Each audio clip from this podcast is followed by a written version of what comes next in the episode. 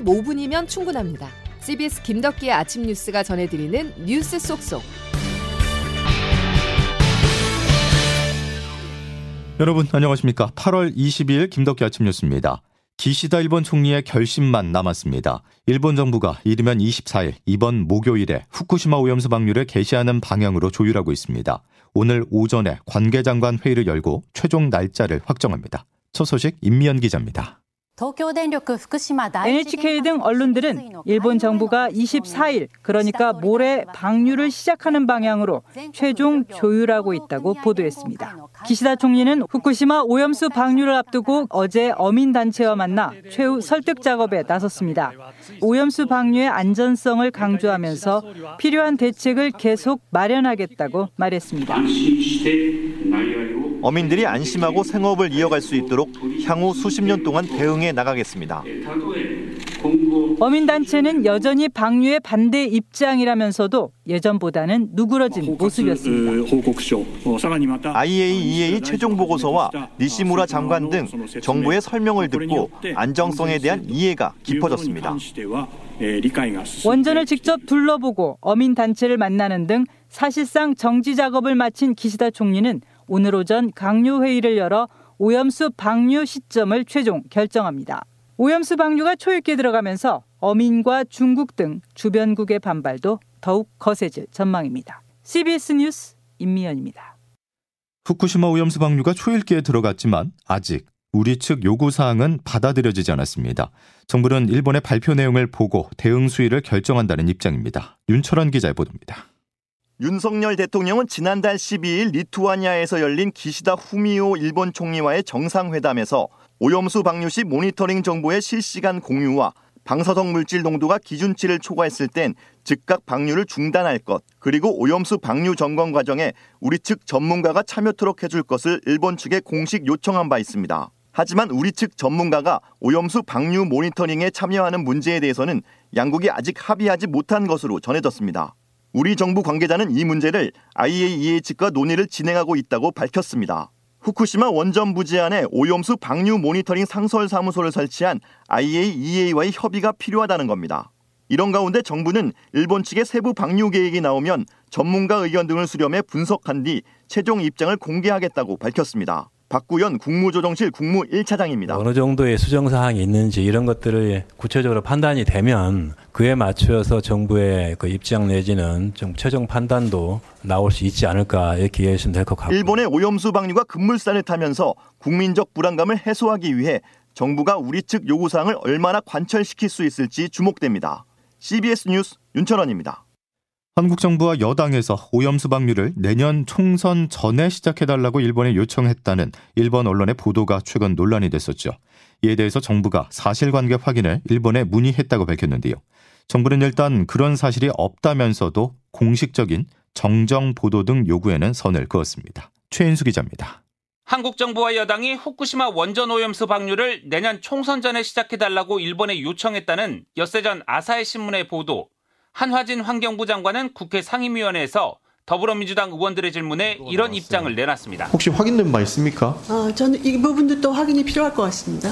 윤석열 정부와 국민의힘당이 버릴 거면 빨리 버리라라고 요구하고 있다 이 내용이잖아요. 저는 그걸 믿지는 않는데요. 그 부분에 대해서 확인을 해보겠다는 겁니다. 이후 정부와 여당이 거듭 부인하고 나섰지만 가짜뉴스로 규정하거나 정정보도 등의 요구는 하지 않았습니다. 국무조정실 박구현 1차장입니다. 전혀 사실 무근이다 이렇게 이해하시면 되겠습니다. 추측성 내지는 해석에 기반한 이런 좀 느낌이 있다고 말씀을 드렸지 않습니까? 뭐 이 이상 추가적으로 더 깊이 언급할 가치는 느끼지 못. 미국까지 얽힌 복잡한 한일 관계 속 방류 시기가 코앞으로 다가오는데 정부는 정치적 고려는 없다는 입장을 되풀이하고 있습니다.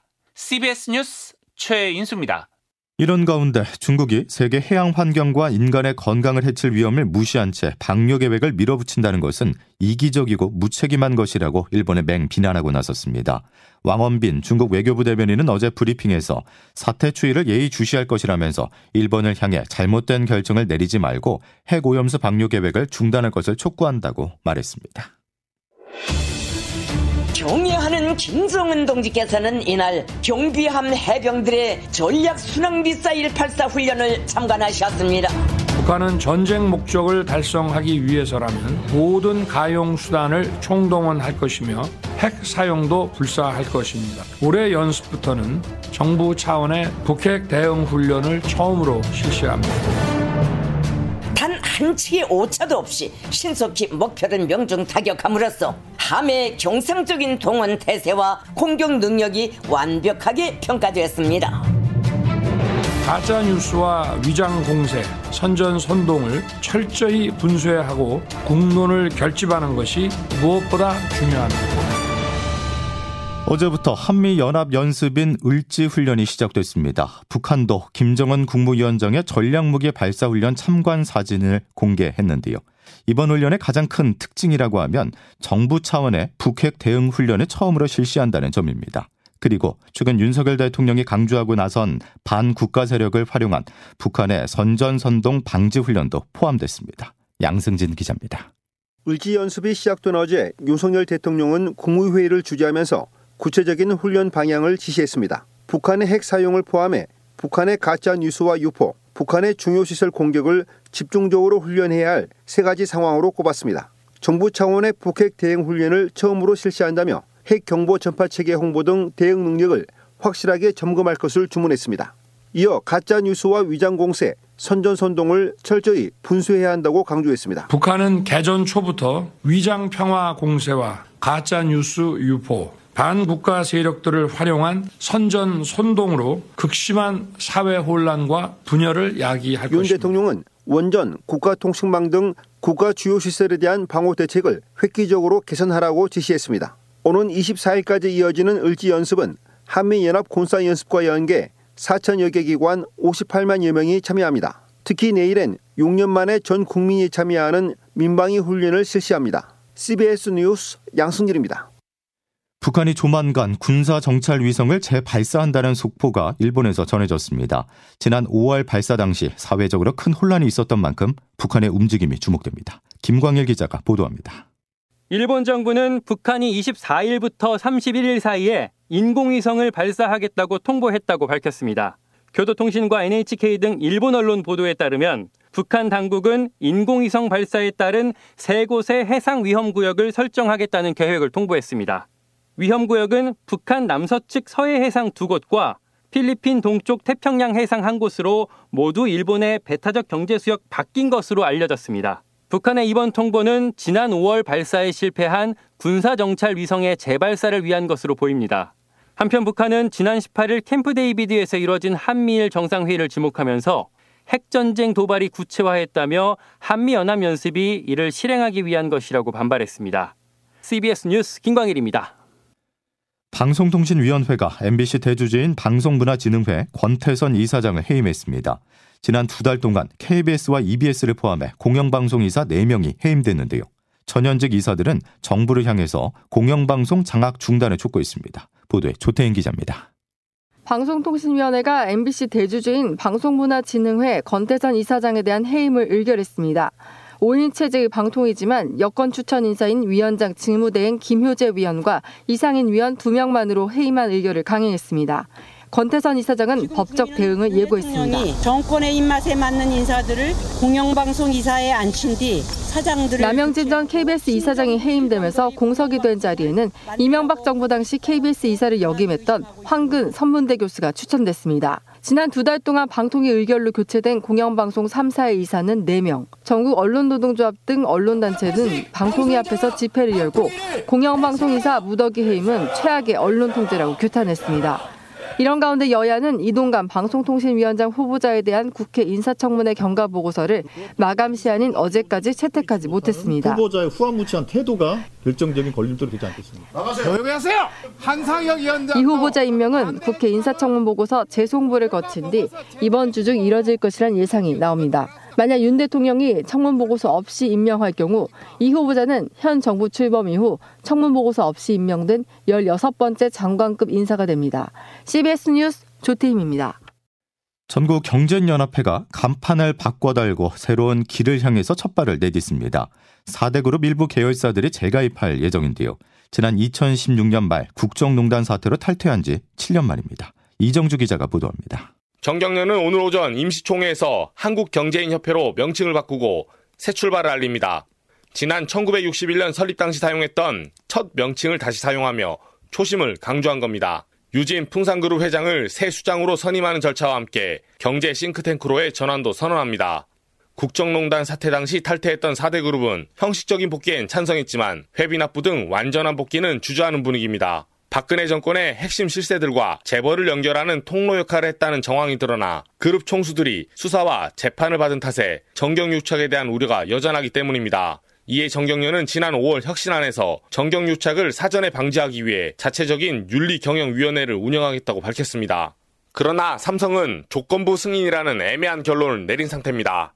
이찬희 삼성 준법감시 위원장입니다. 정경유착 위반 행위가 있을 경우에 즉시 탈퇴할 것을 권고하는 55년 만에 다시 초심으로 돌아가겠다는 정경련이 정경유착에서 벗어나 거듭날 수 있을지 주목됩니다. CBS 뉴스 이정주입니다. 원달러 환율이 9개월 만에 최고치로 마감했습니다. 어제 서울 외환시장에서 환율은 전 거래일보다 4.3원이 오른 1342.6원의 장을 마쳤습니다. 최근 원달러 환율 상승세는 중국 부동산발 악재에 따른 위안화 약세와 미국 연방준비제도의 긴축 기조 연장 전망에 따른 것으로 풀이됩니다. 마치 장마처럼 이번 주 내내 비가 이어지겠습니다. 대비가 필요한데요. 조근호 기자가 보도합니다. 전국 대부분 지역에서 오늘부터 내일까지 강한 비가 내리겠습니다. 본격적인 비는 내일 새벽부터 시작하는데 시간당 50mm가 넘는 국지성 호우가 쏟아질 것으로 보입니다. 무더위 뒤에 다시 찾아오는 이른바 2차 장마입니다. 이는 북태평양 고기압이 일본 쪽으로 물러나고 중국 내륙에서 차고 건조한 공기가 내려와 비구름대가 형성됐기 때문입니다. 기상청 김태영 예보관입니다. 북태평양 고기압이 동쪽으로 물러가며 서해상에 있는 강수가 내륙으로 접근하기 시작해서 내일 새벽 경기 북서부부터 비가 시작되겠고요. 낮에는 서쪽 지방과 강원 영서까지 확대되겠습니다. 중북부 지방에 비가 집중되는데 경기 북부에는 최고 150mm 이상, 수도권에는 30에서 120mm의 강수량이 예상됩니다. 특히 북한에도 폭우가 예상돼 임진강과 한탄강 유역은 범람을 대비해야 합니다. 이번 비는 길게는 주말까지 이어지면서 당분간 장마철처럼 비가 잦겠습니다. CBS 뉴스 조근호입니다.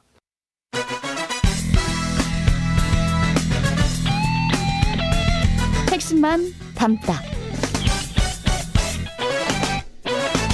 Save your time.